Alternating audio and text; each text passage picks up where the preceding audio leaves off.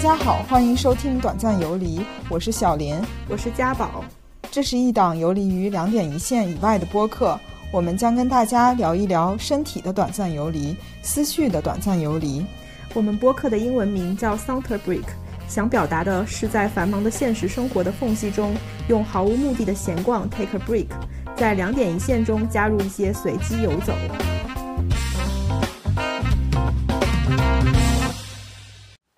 Hello，大家好。 Hello，大家好。嗯、呃，今天我们想聊一个呃一个省份，河北省。嗯，大家说到河北省会有什么第一印象吗？小林同学，就其实我的祖籍还是河北，但是我对它，嗯、呃，确实没有什么印象。就是比如说，我们聊到呃某个省，都会对它有一个打引号的刻板印象。比嗯如说，聊到天津，就是觉得那儿人很哏儿啊之类的；嗯聊到东北，就觉得那儿人很豪爽等等。但是，好像一提到河北，大家就觉得。哦，这样啊，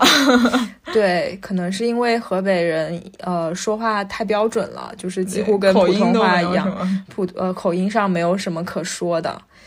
嗯，然后其实可能最近比较呃能聊得起来的一个梗就是石家庄又被叫做国际庄。嗯嗯嗯，对。应该是几年前有一个博主叫史里芬，他的这种出道作品就是在河北找了一些很魔幻的地点，嗯、比如说一个商场的四层就搞了一个威尼斯水城，就真的是有河道的那种。嗯，要么就是有很多那种呃，像克林姆林宫、河北克林姆林宫、河北霍格沃兹，就它其实都是一些房地产的烂尾项目，但是搞的就是很欧欧式啊这种样子，而且画风很诡异。然后还有一个福禄寿三个大大呃大人像组成的一个大楼，嗯、然后还有一个天坛和白宫分别一半，然后最后组成的一个混搭风。的一 个建筑，就是让人瞠目结舌。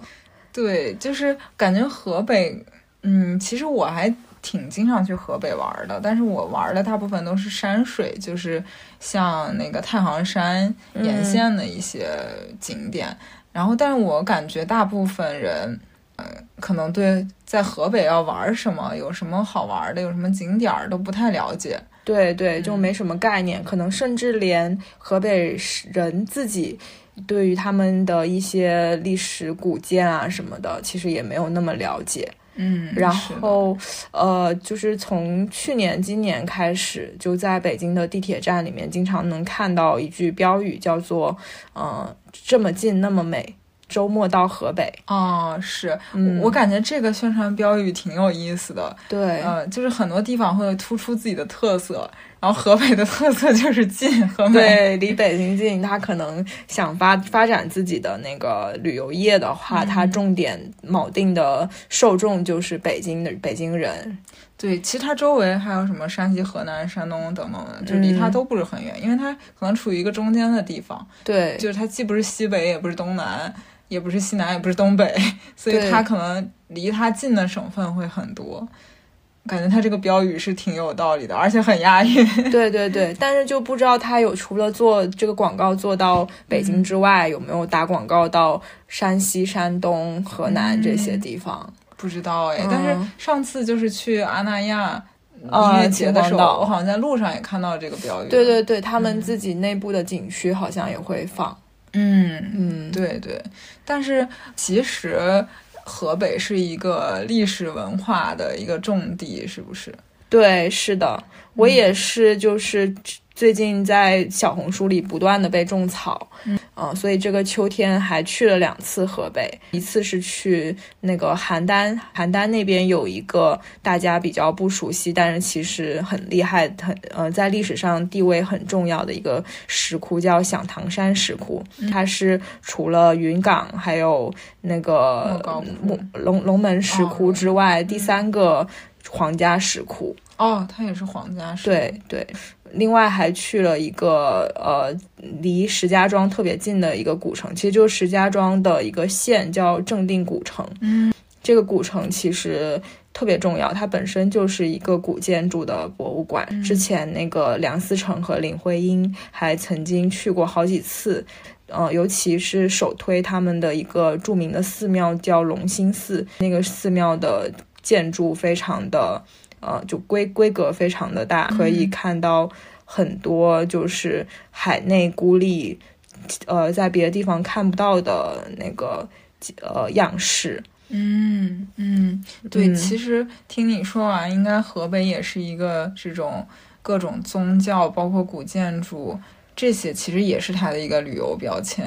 对，嗯只是说，呃，他们可能其实还不够重视去发展保嗯护这一块儿。可能跟山西一样，就是嗯在这种古建上面的资源其实是非常丰富的，嗯但是，呃，像我们去那个石窟，就是，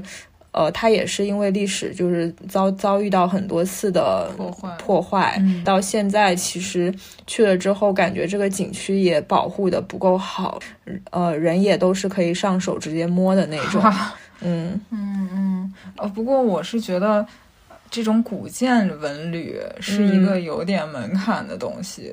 就是对大部分人还是想快快乐乐的度过一个周末或者怎么样，对但这种古建就是。呃，可能爱的人很爱，然后嗯一部分人就觉得没啥意思，就是看看，咱也看不出门道。对对对，嗯这个还挺需要，就是去之前、去之后要看很多材料。嗯，我会打开这个窗，也是因为我之前有一次在北京去了一个寺庙，叫智化寺，哦，它是一个明代的一个太监建的一个庙。然后那里面有非常精美的壁画、转经藏，就是，呃，就一个那种有点像藏经阁的一个圆形，可以转动的一个，嗯，阁，然后上面还有非常精美的佛像，嗯然后但它这个寺庙就是规模其实不大，如果你自己去看的话，可能看个半个小时就出来了。嗯但我们去的时候刚好遇上就是他的那个志愿者讲解，然后开始讲解，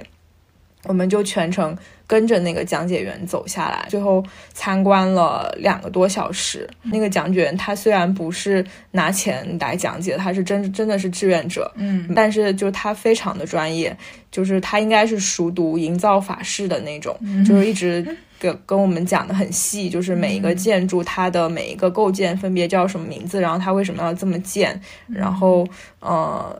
也是因为就是听下来之后才发现，其实你去一个古建，如果自己完全没有做功课，就走马观花的看一下，和你做了功课，或者是你专门那个嗯听别人讲之后，这个呃最后的收获是完全不一样的。是的，对是的，走马观花和上历史课的收获完全不一样。对，而且就是呃听完之后，你回来还会再想说要再去看一些更多的材料。嗯然后，嗯，我也是在小红书上才知道有这个响响堂山石窟这个地方，然后一看北京过去就可以非常完美的安排一个两天一夜的行程，然后就出嗯所以你们怎么去的？开车？我们是先坐高铁从北京到那个邯郸，哦，然后在邯郸那边租车，再开车过去，就是嗯、交通还是有点不太方便的。嗯对，而且它是有分为南南响堂山和北响堂山这两个地方，又隔了个一二十公里。嗯然后如果要临时打车的话，是不太能实现的。嗯，嗯，所以就是大概交通要用几个小时？交通的话，从邯从北京到邯郸是，呃，两两个两三个小时，然后嗯过去再过去的话有一两个小时。哦，所以大概一上午就到了，然后可以在对那玩儿对个一天，对，就其实你非常特种兵的话，你也可以当天凑凑时间当天往返的。嗯 但是因为就是其实河北。大家很一呃，还有一个就是容易忽略的点，就是河北的博物馆特别好。嗯然后像就是杭石家庄的那个吗？哦石家庄的那个河北博物院很好，然后嗯还有邯郸的邯郸市博物馆，它其实也是一个国家一级博物馆。嗯邯郸还有很多县，就是什么邺城啊什么，它其实都是历历朝历代的哦古、呃的都城，甚至是。哦，然后它一个县的博物馆有时候都可以看很久，嗯，所以我们又另外留了一天的时间专门来逛邯郸市博物馆，嗯所以最后就总的花了两天的时间。邯郸好像是叫什么中国成语之都，还是对对对，是的，好像那边有几嗯邯郸千学步几千个成语都出自那里的，哦，什么纸上谈兵，嗯因为他那边是赵赵国赵的都城，然后赵国其实出了很多那个什么将相和。嗯廉廉颇、蔺相如也是那边的，嗯，然后赵赵武灵王就出了好多那种有名的人，嗯，所以呃，确实文化很丰富。所以这个响堂山石窟，你说是皇家石窟，就是对赵国的吗？不是，它是那个北齐的，哦，就是在呃，在北魏之后，就北魏后后面分分分裂成了东魏和西魏，嗯然后这个北齐是那个东魏的一个权臣。的后代的的儿子建立的，就这个权臣，他虽然是一个臣子，但其实他基本上已经算是这个呃嗯东魏的一把手了。然后嗯后面他儿子就非常顺理成章的篡位，并且建立了北篡齐。位嗯嗯，这个北齐是一个历史上臭名昭著的一个封批王朝，就是我们现代人会觉得说他们家是不是有祖传精神病，就他每一个皇帝的那个言行拿出来都觉得非常匪夷所思，好色，然后把他。哥哥的老婆抢过来，然后又让他的妃子什么脱光衣服啊，什么之类，就很多那种野兽行为。哦，对荒淫无度，酒池肉 林。对对对，然后之前有一个很出名的那个电视剧叫《陆贞传奇》，嗯那个里面不是男主是陈晓嘛，嗯他演的其实就是叫高湛，是也是北齐的一个皇帝，嗯然后他那里面应该是把他美化了，就其实历史上高湛也是一个变态。但是北齐虽然他就是荒淫无度、大兴土木，但是他的皇室非常的信仰佛教。其实信仰佛教也是造成北齐快速灭被灭掉的一个原因，因为他花太多钱在修建这种石窟、佛像，资助佛教的发展上面，所以。因为它是介于北魏和那个唐朝之间的一个、一个小很短暂的一个王朝，所以它的那个佛造像的风格也是介于这两者之间的。就是北魏是那个云冈石窟那种风格嘛，嗯就是比较清清瘦的那种，每一个人都是长长的修长型的。嗯然后呃，唐朝的话就是比较丰腴的，嗯就你能看得到它的那个肉肉肉，游泳圈对游泳圈，然后是很姿态很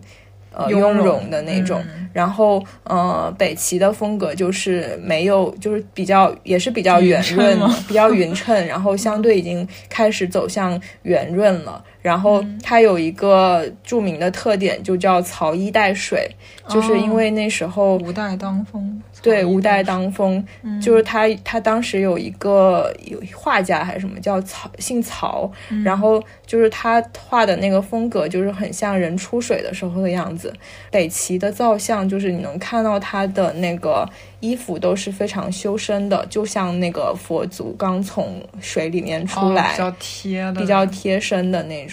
它的那个嗯佛像都带着那种淡淡的迷人的微笑。嗯除了在那个邯郸这边出土了很多北齐造像之外，因为当时他们的都城是在邯郸的一个县城，嗯还有在那个山东的一个青州也出哦土、出土了很多那个时期的。它就被誉为是东方微笑，嗯，因为他们出土了很多那种面带迷人微笑的佛像。嗯嗯，嗯，哦，青州也是很有名的一个古城，对对对青州，古是的。城，而且其实好像古代就是春秋战国的时候，整个山东都被叫叫做青州，嗯，就是中中原九州之一。好像哦哦，那你刚刚说他这个衣服都是非常贴身的那种感觉，嗯，感觉这个应该对这种雕刻技艺要求还挺高的，对能雕出这种灵动轻薄的这种衣服的感觉。对，是的。其实响堂山石窟的这个雕塑在整个国际上都是非常出名的。他们历史上就是民国的时候出过一个文物贩子，把很多当时的头佛像就是割佛头割下来卖到国外去。所以现在其实要看小唐山石窟的造像，是在美国啊、欧洲可以看到更多的。嗯我们现在过去大部分能看到的就是嗯没有头部的身体了哦。很可惜。对，在最出名的就是北响堂山，呃，它有好几个洞窟嘛，有一个窟叫大佛大佛洞，这个洞里面就是呃石窟都是你走进去之后是一个大的一个空间，它是中心塔柱式结构，就是中间可以看到四面都有佛像，嗯，对，那个周围的墙上还有什么？周围墙上也有一圈都是小的佛像，然后中间的是那种大的什么释迦牟尼佛，那个好像是相对比较完整的，但是是后后面有经过一些修复的。这个洞窟就是还很出名，是因为它其实是。就是一直被说，甚至像那个司马光也认为这个窟是那个北齐的开国皇帝高欢，就是那个东魏的那个权臣叫高嗯欢，然后这里是他的真正的陵寝所在。他当时虽然建了一个呃陵墓在另外一个地方，但那个其实是遗冢，就是是一个假的嗯陵墓。然后狡兔三窟 呢？对，然后他真正的那个棺材其实是放在这个大佛洞上面，有一个非常严丝合缝可以塞进去的一个洞，那你们有看到那个洞吗？但是现在好像已经被盗走了。哦所以这个就是虽然大家都这么说，但是没有完全无法查的证嗯对无法查证，没有完全的定论。然后其实它那边的每一个窟好像都是代表着那个北齐的一个皇帝的，像这个大佛洞就代表高欢，然后下有的就是代表他的儿子、孙子这种。哦，那那到那这个到底是谁开始修的？就是这个第一个这个全程就开始修了，然后一直他延的续很多年。他的儿子开始修的，给他修的哦那个陵寝。哦，然后就是北北响堂是他儿子那那一代开始修，南响堂后面就后面的话，其实很多是大臣出资的，还有一个小呃小的一个水域寺石窟那种是就是另外的有钱人修的，哦，嗯，只有北响堂是最名副其实的皇家石窟，嗯，哦，这个跟那个云冈是一样的。嗯，就是主要的一些是皇家的，但是后来就有好多有钱人啊什么就在他后面继续建。嗯，对对对，而且就是用佛像，就是用呃皇帝的那个真实的长相去雕刻成佛像，好像在那个龙门石窟也是这样的，就里面有一个那个嗯，卢舍那大佛是按照那个武则天的形象修的，哦，雕刻的，嗯，所以这个也是、也是按照他爸的样子雕的。对，是有这么个说法的，哎，这个其实有点像我们上一期说那个某个教堂，嗯然后它那教堂地板下面全是人的陵墓，对对对，其嗯这个也实是在一个佛窟里面把自己埋葬于此。对对对，其实就是东方西方都能发现很多互文的东西，都在需要一个精神家园。啊，对，就死后要葬葬在自己信仰的这个对，空间里。希望自己的灵魂得到安息。嗯嗯，不嗯，过佛教不是一直在讲什么转世啊之类的这些？对啊，嗯嗯，所以他们可能希望自己转世成佛祖吧。嗯嗯。然后后来你还去了正定古城，是吗？对，正定那个也是，就是，嗯、有很多寺庙的一个城市，呃，一个古城。嗯然后，呃，它它那边也很，也就是那儿的古建筑也主要是寺庙，对，主要是寺庙，然后还正定还有正定寺塔，就是它有呃从唐代开始，从隋唐开始，一直到明清都有那个建筑建筑的留存。然后正定寺塔就是你可以看到那个不同时期的塔的那种风格都不太一样，有的是比较朴素的，有点像那个西安大雁塔的那种风格。嗯然后有的是那种比较印度式的，像那个华塔，它像一一束鲜花一样，四面八方都雕了不同的什么佛佛啊、菩萨啊、大象，然后神兽啊这种。嗯然后呃，还有一个最最有名的那个龙兴寺，就是里面。它其实就像一个像个故宫一样，就是你进去之后一进一进的，就一直一直往去、嗯往里进，就发现怎么还有这么多东西。嗯，然后那个就是正定是那个梁思成他们之前呃就在呃二十世纪二三十年代，他们不嗯是、呃有过很长一段时间都一直在北方这边，各种各嗯跨种古建筑，对对对，还去了山西很多次。嗯，然后他们当时就是一直想要打破日本学者说，就是真正的呃唐代木构建筑在中国已经消失了，只能在日本看找到了。嗯，其实他们后面发现并不是这样的，包括像那个山五台山那边有一个寺庙，就是唐朝的。遗物在正定这边其实也有那个唐朝的建筑，嗯嗯，然后那个龙兴寺那边就是也能看到很多结构不一样的，比如说有一个叫做摩尼殿，然后它里面呃它的那个建筑就是有一个爆叫做爆煞的一个结构，它是什么样？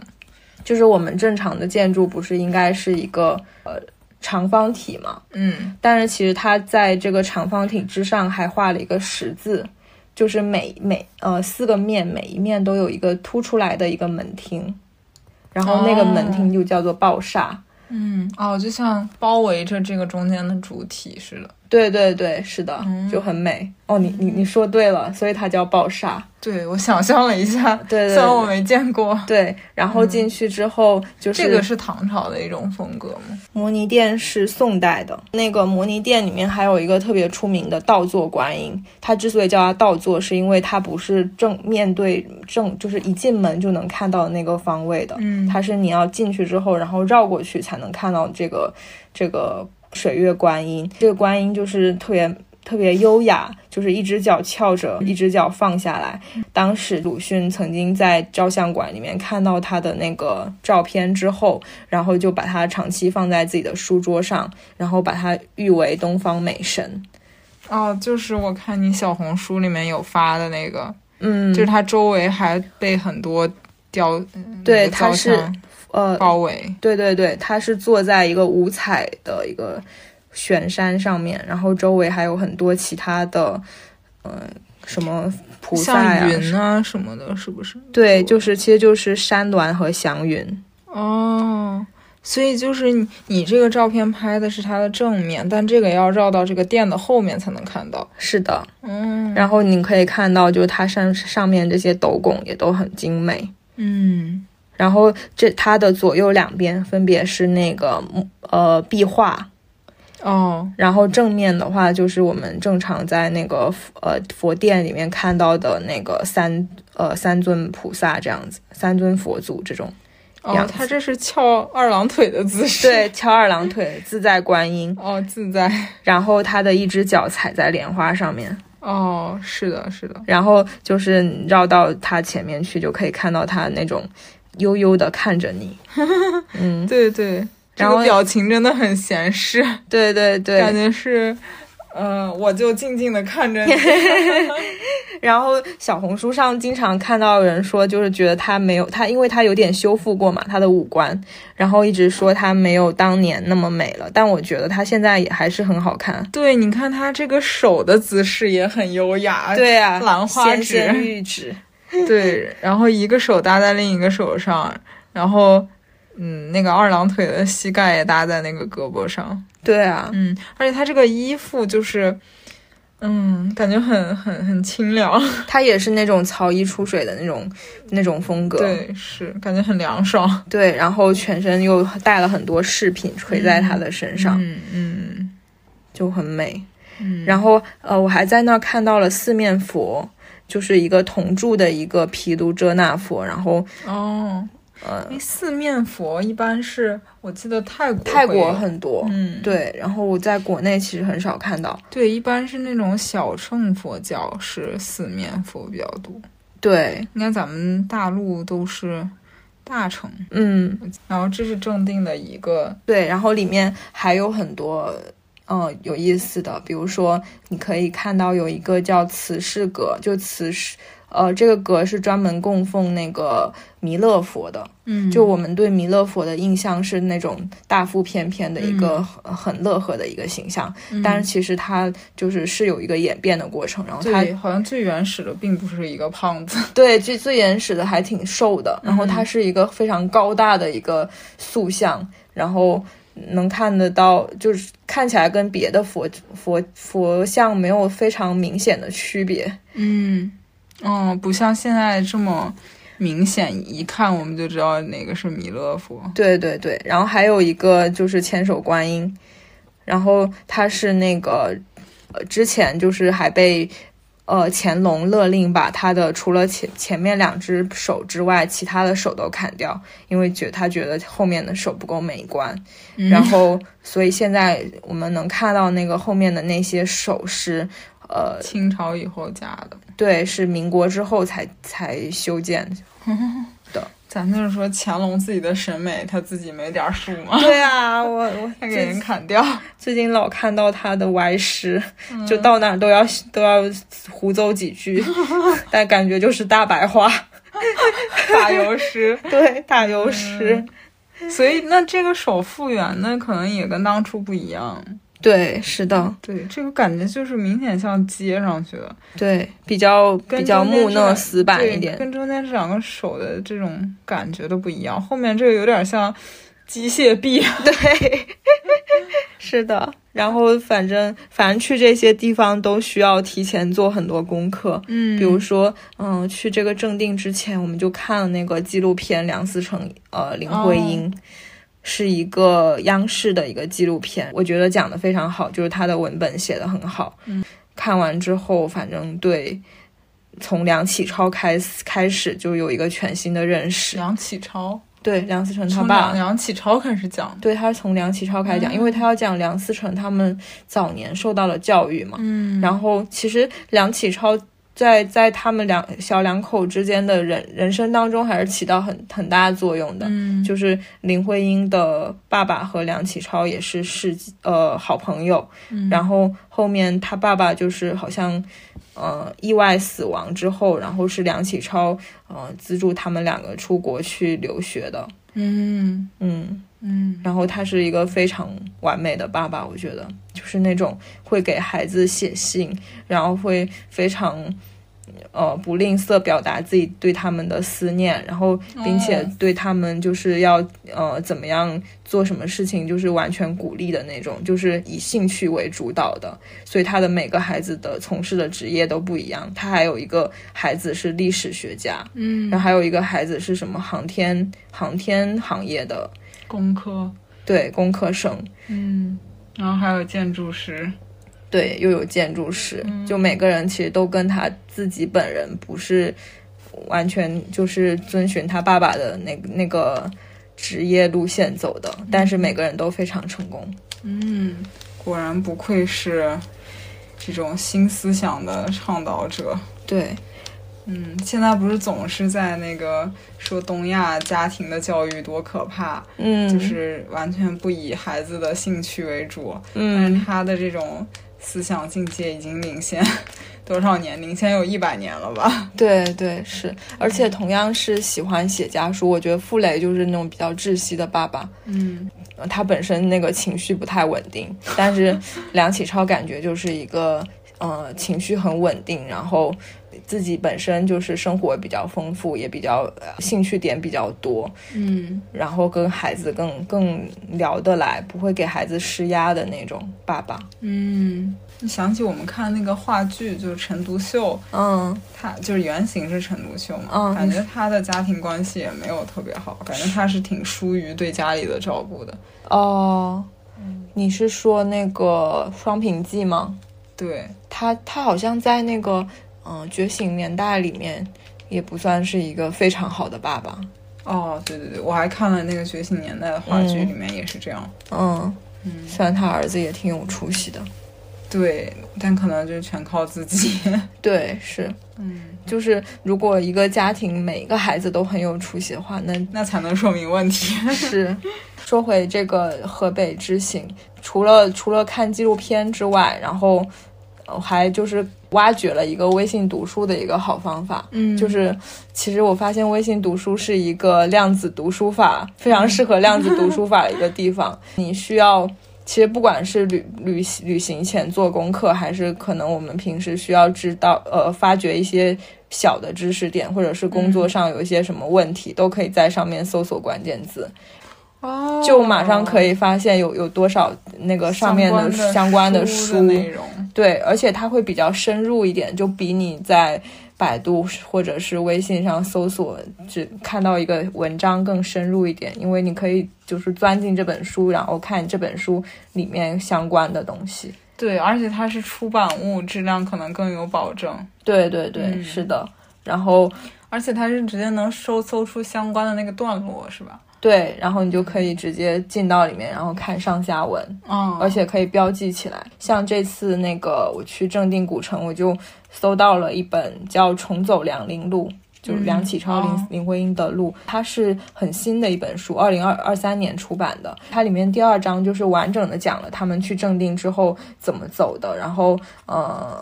就是编年，然后每每一个每一个寺庙、每一个塔都有什么样的名堂，然后嗯，而且有有了很多就是现代之后新的点，就是比当时梁思成去的时候，呃，新增的一些东西，比如说嗯当当时他看能看到的或者不能看到，其实跟现在还是有一些差异的。嗯，然后甚至还推荐了一些吃的啊什么的，然后还可以发现一些就是河北当地的出版物，哦比如说那个去我去那个响堂山的时候，它那个地方地名特别有意思，叫峰峰矿区，因为那边是一个就是以前是一个矿区，现在好像已经挖没了。嗯然后它就是它是一个叠音词，叫峰峰，就那个，个地方。嗯，我就搜到了一个专峰峰矿矿区出版的一个叫《漫画峰 峰》，他他就是讲了很多他们峰峰的，就除了那个响堂山石窟这个跟北齐。皇室相关的很多历史知识之外，还讲了他们，因为他们那边有一个很出名的窑叫磁州窑，出嗯出呃就是是那种白白底黑色的花的那种陶呃陶瓷，哦，就讲了很多他们的特产。嗯，去那个石石家庄的时候，还搜到一个叫“实话实说”的，就是石头的石。 谐音梗，对，然后因为石家庄正定这一块儿，就是有历史上出了很多名人嘛，除了那个，除了我们刚才说的，就是他是什么赵赵国、燕国的都城之外，嗯就其实他还是那个赵云的老家。嗯然后连那个甄姬，就是曹丕、曹曹植很迷恋的那个美女《洛神赋》的那个主角、嗯甄姬也是那边的人。嗯反正他就讲了很多这种冷知识。嗯，就实话实说里头，对，《实话实说》里头就看这个名字觉得很不咋地，不不不太可能是一本好书吧。但它其实就是是那种章节体的，然后每每一个章节就是里面会有一个带着问号、带着问题，然后告诉你这个问题的答案是什么。有很多这种历史小知识，很有意思。嗯，有点像那种。呃，搞笑版的地方志，对对对，嗯是也的是，搞笑版吧，反正就是都比较贴近，呃，这种人们好奇的点呢。对对对。嗯所以就这个是一个，呃，我发现的一个适合做行前攻略的一个方法。嗯嗯，是的，你之前没想到微信读书还有这种用法。对，是其实这样子，因为毕竟我我那个买了年 卡，还是得好好利用起来。是的，而且你这个重走梁林路，那你也可以重走啊。他对啊他介绍了，对啊，你就就是可以按照这个走。对，就其实其实我最近发现哦，就我们去年不是录了一期节目叫做《落选沙龙》，反正当时就是深刻的反省了一下我们看没有书读 完书，对，总是不把书看完。嗯但是我很内现在疚 和自己和解了，嗯就是我发现有一些书，可能像那种小说什么的，你确实是得最好还是嗯一气呵成把它看完，不然你可能再看就接不上了。嗯但有一些书真的是，可以挑你感兴趣的读。对对对，比如说像那个去响堂山的时候，我还看了另外一本叫《中国石窟简史》，嗯然后就专门把响堂山那部分看了。嗯其实你要自己就是硬着头皮从头看到尾的话，很多知识点你是会忘记的。嗯，但是如的果你就是每到一个石窟，你再捡起来看一下的话，可能反而讲的印象更深，然后也更能学到东西。嗯，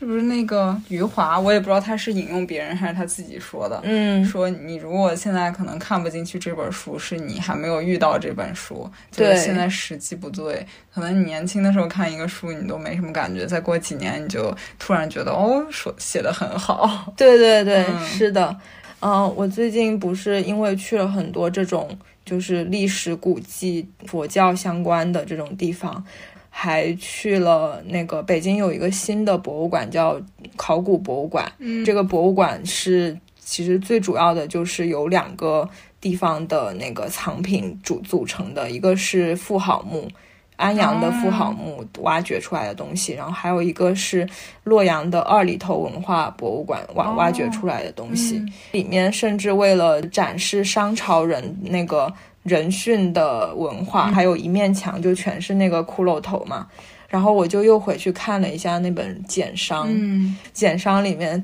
推荐了那个呃十三幺里面，那近一期对，是不是你有看过吧？我有看过就是采访那个二里里头，的考古队长，对对对对对嗯对。然后我才又又回去看十三幺，感觉十三幺也是一个，就是如果你可能跟着那没个有遇到他，你没有遇到他，你如果跟着那个节目的更新的话，可能没有那有么的。期就没什么感 觉。对对对，因为他请的那个嘉宾都太跳跃了， 就是各种领域都有，嗯，有明星，然后有考古，有有历史学家，又有什么小说家，嗯，然后只有还什么搞理工科科研的。对对对，真的只有要遇到他，你才能把这种点连成线。嗯嗯，对。然后你现在对这个话题比较感兴趣，是所以再翻回去看是有嗯趣的。对，是的。嗯然后其实减伤也是，你如果没头没尾的，突然看起来也很难嗯很难沉浸入。进入。对，我是看了那个 《封神》，封神之后，然后又看了啊。 《剑商》，对对，好像很多人都是这样子的。没想到《封神》带火了一本考古的书。不过其实像殷墟的那些。还是挺有意思的，就是那个年代跟我们想象的古代还是有点区别的。对对对，就看了减伤之后，你会意识到，他们是原始人，啊真的， 他们虽然我们尊为我们华夏华夏的祖先，但是其实他们跟我们的文化差异太大了。 对，就我是们到了后面才有什么克己复礼啊等等的，到了周朝才慢慢就是要以人啊什么的为主。对，是、嗯虽然说，其实我很喜欢看他们那个时期的文物，就嗯我觉得人、那个你给他的限制越多，他想象力越不丰富，嗯他创造出来的艺术品就越没有新鲜感了。嗯就是还是要对自然有敬畏，然后有想象空间的东西才会更哦，所以就是殷商的那些比较有想象。对对对，因为他们很崇拜，就是他们会有一些什么鸟崇拜啊、神兽崇拜什么的。哦，对你就会看到很多他们文物里面的小细节，嗯像其实我们那个看博物馆看了很多的是汉墓的出土文物嘛，嗯就是因为汉朝人他们对死后世界是有想象的，然后他们嗯希望自己到彼岸也能哦，是的，跟现在现世生活质量是差不多的，是的，所以他们会放了埋埋了很多陪葬品在里面。到了明清的时候，因为比较祛魅了，相对来说，你去看什么清史、明明十三陵啊什么嗯的，其实就是一个很大的空间，然后空空荡荡。是。就马王堆的那个真的挺有意思的，对啊，就它那很个生动。那个嗯里面画的那些东西啊什么的，哪哪一部分是天界呀、哦哪一部分是什么地狱啊什么的，对啊，对啊，嗯就是是有一些神话色彩的感觉，越往后就是好像没什么神话色彩了。对对对，嗯然后跟我们的生活太接近了，就相对没有意思一点了。嗯，不过就是说回你最近这种周末型，感觉还很高效。嗯，嗯对，而且我我现在也发现，就是以前旅游对我们来说是比较奢侈的一个是是是一个需要准备很长时间的一个事情，就是一年最多一次，甚至我们的爸妈、爷爷奶奶可能是就更频率就更低了。但是现在其实这个频率是很高的，然后尤其是疫情之后，大推出了随心飞之后，大家好像就是感觉你在给随心飞打广告，然后并没有。并没有，就是大家好像觉得这个，嗯、说走就走也没有那么奢侈了，嗯而且因为大家就是工作压力太大了，然后就很需要去从工作手上。抢走一些属于自己的时间，然后嗯就会开始去挖掘很多周边游、城市游，嗯嗯，嗯，甚至我觉得就是平台也开始发现，其实周边游才是一个真正的财富密码，因为受像众足够广，对受受众比较广，更易得一些。不像你出国玩什么的，你需要一个至少首一先周要有假 期。对，要有假期，我们没有假期， 然后到到了假期之后，那个机票又贼贵，嗯，但是周末游的话，你出出个出个京去河北一趟，比你在北京吃顿饭一下子人均就一两百了，甚至还更哦便宜。 是是哦是哦，所以这么近那么美， 周末到 河北，make 河北 great again。呃是的。 哎，这么想，河河北终于能享受到一些京津冀的福利了 呢。 对啊，其实就是像你刚你你之前说的那个山和四省，哦我觉得都是这样的思路，其实都很近。